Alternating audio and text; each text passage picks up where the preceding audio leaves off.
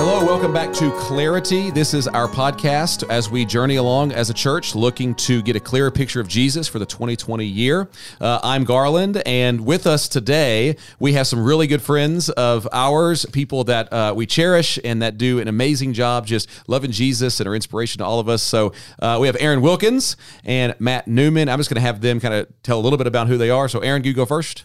Well, I'm Erin Wilkins, and I used to be on staff um, for seven years at Fellowship, and now I'm a stay at home mom of three under three.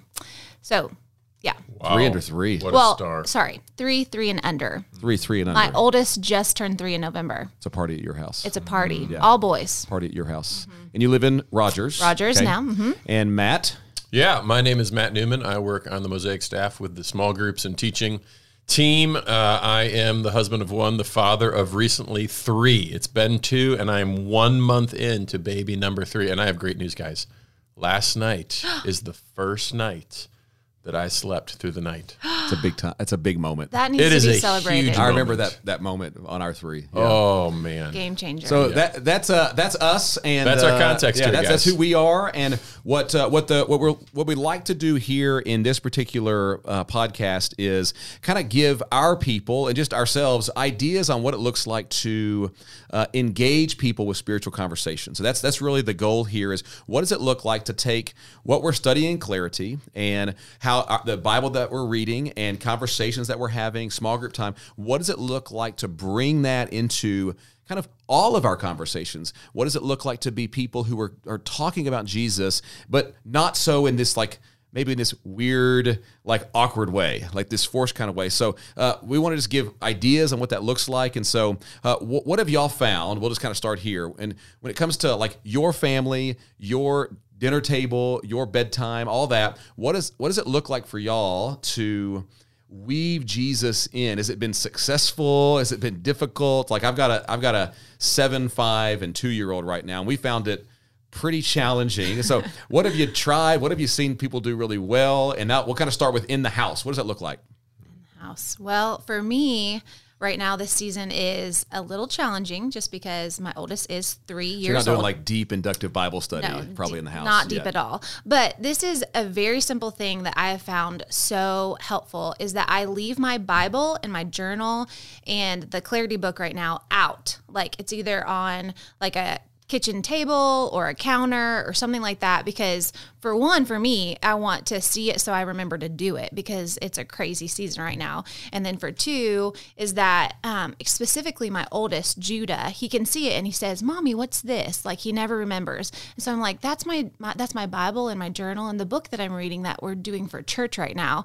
And so for him it's just the simple conversation of we're talking about that this is the Bible, it's God's word, it's scripture, and it honestly doesn't go very far from that right now. But hopefully and prayerfully, if I keep doing and keep my Bible out, like that will be a conversation that will be continued and go deeper. It's like. I already feel a little bit convicted about that because I I never have a Bible out at the house because I always leave and go somewhere else as I get so distracted at the house. But even just I, I'm like, do the kids have the kids seen Dad with a Bible? Bible? Like I'm, mm-hmm. I'm, actually thinking about that question right now, and I don't know how to. I, I, think the answer is not very often. Yes, that's interesting. Well, and it's just something that I started doing because I am also, if you're into the Enneagram, an Enneagram one, and so I love the house to be picked up, and so I'd always put it away, like in its spot in my room, and I realized that I would forget about it in this crazy season of life, and then two, my kids aren't seeing it, and so that simple step really has helped us.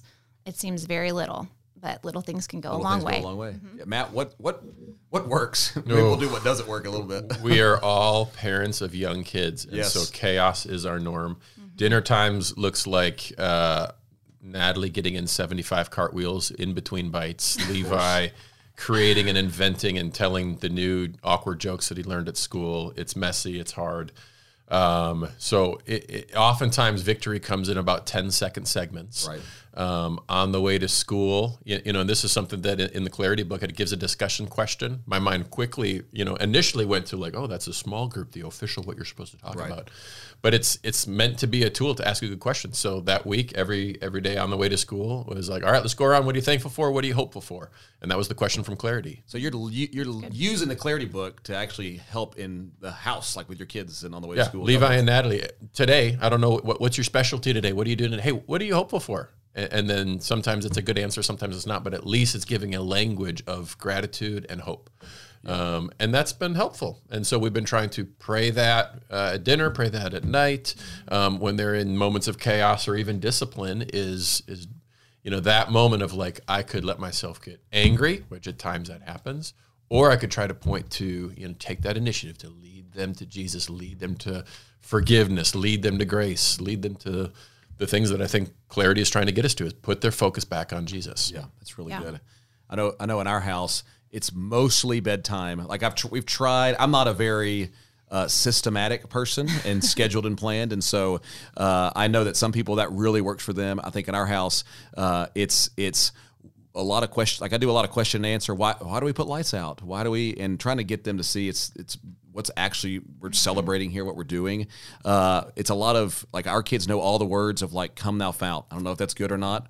Uh, so it's a lot of like, taking those moments. Maybe one of the reasons that we're even having this podcast is if you're here listening to this and you're walking through clarity and you're trying to bring Scripture, bring the Bible into your house. We just want to say be encouraged and keep going and the little things matter. And so just hear hear somebody tell you we we affirm you and we say keep going. Anything like y'all would want to add on that? Just just little small things. I think you mentioned music matters, you know, and, and I think like kids have a remarkable spongy, you know, mind, and so they can sing the lyrics to every single ridiculous like Frozen Two song. right? Frozen Two song with motions. how do you they know? even learn old town road that's Right. the question i don't know how that has been learned but i hear it in my house now But then also, you know, the intentional, and it takes intentionality is to go background music. We're going to play mm-hmm. Andrew Peterson Christmas album, Behold the Lamb of God. And we're going to con- keep playing it. And, and as they go to bed, starting to pick different, like, good music that has, could have a Christmas theme, but has a Jesus centered, clarity focus theme. And all of a sudden, that's what they start humming. Well, Yeah. Clarity has, uh, I guess I just that is registered. They're posting Clarity playlists for every one of these seasons. Isn't and that I haven't That's tapped into great. that either. Isn't that I'm so helpful? unintentional. It's so like, That's literally as is. a person, I'm so unintentional. Yeah. Okay. There are a lot of easy wins that have been thought through to make parents win. with clarity. Use 'em. it's like Use it's 'em. designed for me, but I'm so Wow. bad at it. Yeah, that's okay. That's okay. I need to give grace. You were to going to say something. Oh, I was just going to say music too. I mean, that's amazing that Clarity has a playlist that you can actually click on and use. But I feel like I also have a child that is in that why asking stage. And so he literally will ask, Why, mama? Like, why? Why did Jesus die? Like, and I'm just like, well, Jesus died for your sins. Like he saved us. And so it's really great to get like music that has meaning and keep playing it even if they want Frozen 2. Just be like, "No, we're going to take a break." Like that's my house right now. We're like listening to Frozen 2 on repeat. And so we take a break and we listen to Hillsong worship. That's our go-to. And so he is humming those lyrics of Hillsong and it's amazing. So the little things do go a long way and I think that the biggest thing for me and for I feel like parents to hear is do not get discour- discouraged because you might have a moment that is the sweetest moment and they're asking why did Jesus die and the next moment they're like ripping Screaming up, screaming, Yeah. screaming at, and you're screaming at them. Eating and their so I own think- toenails. Eating their own toenails. I was thinking peeing their pants, you know, like, but that is, that's reality. And that doesn't mean that those bad moments are going to take over or those, like, I don't know. You just should give yourself grace. Yeah. So. just as as uh, just spouses that are out, that are out there, roommates, friends that are out there, uh, what does it look like for you guys to use to bring spiritual conversation into uh, just your run of the mill conversation you're having over lunch with people that you work with, with neighbors, uh, other Christians? H- how have you found? I think so easily, especially as I'm a I'm a I like sports. I'm a Southern guy. We can tend to hide behind talking about sports, Razorbacks, recruiting, fantasy football, things like that going on, and then you you kind of broaden from there. But it's it seems like for especially maybe especially guys, it's hard to push past superficial things.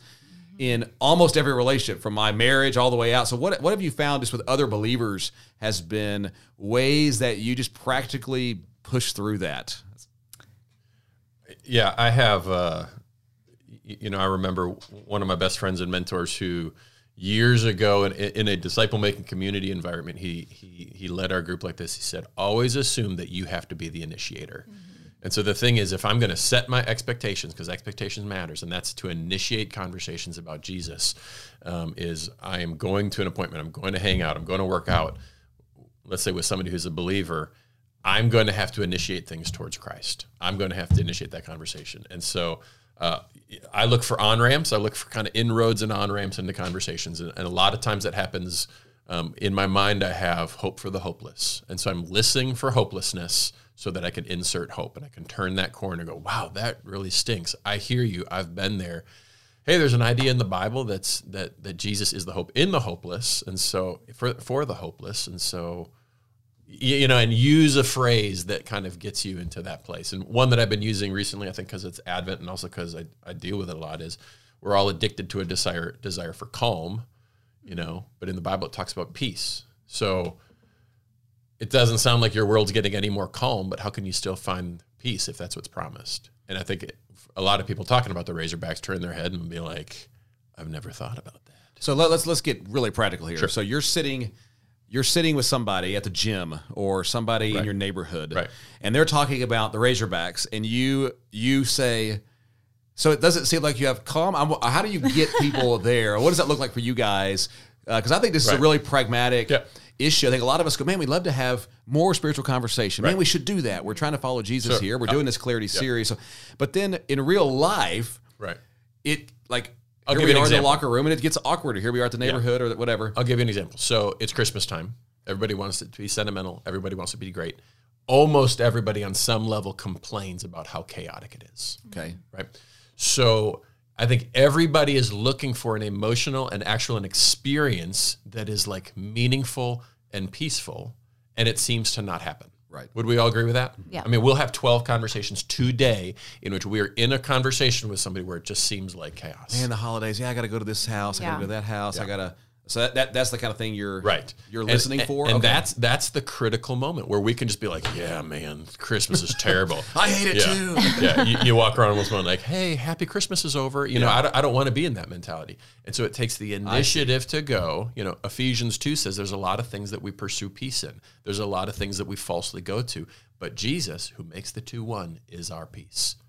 So it's that like maybe a little bit awkward, but also intentional to go boy, Paul tells us that Jesus is our peace. It sounds like I need to invite Jesus more into the space. If peace is my goal, you too.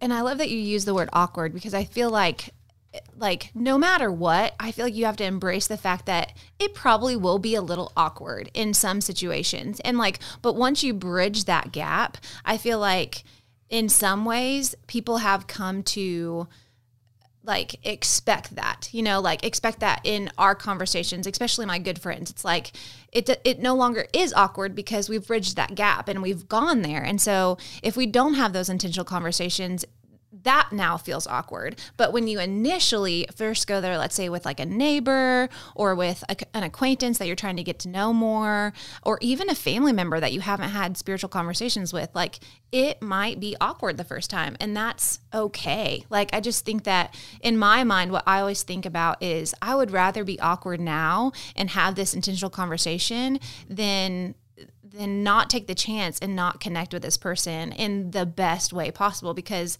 spiritual conversations are what like save people are what um like bring out sin and brokenness and then it's just it's worth the awkward i think so right. There's a there's a line from an older movie called we bought a zoo have you guys seen that movie i haven't seen that one. spoiler alert yep. family buys a zoo yep. imagine everything else yep. that happens but in it the, the dad who's matt damon tells terrible. his tells his teenage son who has a crush on a girl. He says oh, yeah. 20 seconds of courage could change your life. Yeah. And I think kind of in the camp of evangelism, but also just spiritual conversations, I think so much of our fear is about those initial 20 seconds. Yeah. And if we would just go, it's 20 seconds and just lean in, especially, you know, you're talking about conversations with Christians. most Christians want to have spiritual conversations and don't know how to get there. Yeah. We fear the 20 seconds to get there, but honestly, we are opening up the world that they desire, which is, hey, how do, how do you make Jesus a part of this? Oh. Yeah. And then after that 20 seconds, it really becomes the best conversation they and I have had all week. Mm-hmm. And so I, I think we, we get over our fear, we initiate and we assume, we set our expectations of that's what that's what God longs for and desires us to be light in those dark places, even when those dark places are just our grumpiness or our moodiness or, or Yeah. whatever that might be. And I think too, once you uh, go there, like those relationships, especially with your Christian friends, like they become your best friends. They become the people that you go to when you're feeling broken. And so it's it's all worth it. Like at every single awkward 20 second minutes of or 20 second 20 second 20, minutes. 20 second minutes 20 seconds of courage becomes so worth it so Well, just another just encouragement. Hopefully, a lot of our people are using clarity, are working through it, uh, have the book, and so just just as something as simple as going, "Hey, what do you think about Psalm six today? What do you think about what you read in clarity?" Um, use this year, fellowship, our people, use this year to deepen in community, to deepen in our relationships, to just season our conversations with actual spiritual things about Jesus. Uh, and I am I am just as guilty as I- anybody else out there. I find myself so easily just kind of going through the motions and just being able to go, what did you think about what you read this morning? We both read the same thing. And that could be a simple conversation starter that moves us away from latest recruiting news or something like that. And so maybe I'm only speaking for myself on the recruiting. Or when you ask, and you know, maybe many people who say, "Ugh, I didn't read it. I'm not using it," you just say, "Oh, let me tell you what I read because it's so good." right. And then the response is like, "Wow, I too want to be a part of moments that Maybe are I so should good." read the Bible. maybe I should Yeah, read maybe the I should do Bible. that, Maybe I should jump in as well. Um, so those are opportunities. Those are on runs. What have you found? So, what, what have you found uh, helps bring this into uh, like marriage? So, how has that looked? Um, I know for Sarah and I, we're trying to get through. It feels like we're trying to get through a lot of the days, and uh, we do a you know we do a day catch up. How's your day? How have you found to somebody listening to this? Like, if I was listening to this, I'd go, okay, that's great, uh, but like even in my most close relationships, I don't feel like I have a lot of space for spiritual time. Uh, oftentimes, we're just kind of talking schedule or what, what does it look like in your marriages? Is it super structured? Is it is it uh, very relaxed and very like how does that work in you guys' as marriages? And maybe we'll we'll end this one here with our most intimate relationships for those that are married, for those that have really close friends. What does it look like to bring that in here? I think for us um, right now, again, crazy season, but um, it's so easy once we get the kids down to want to go to our phones. It's like that mindless thing or like turn on the TV. Um, but for us, because we kind of download our day during dinner, is kind of the normal time.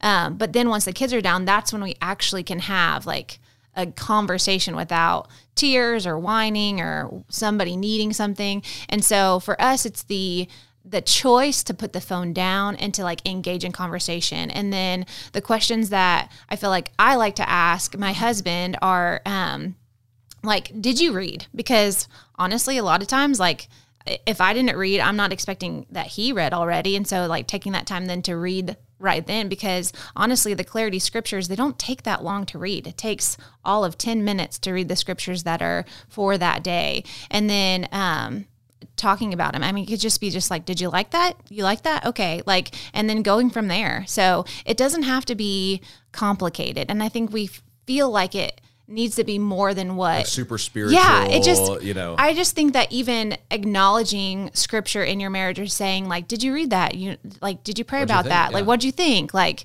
that can be somewhere to start." So that's good.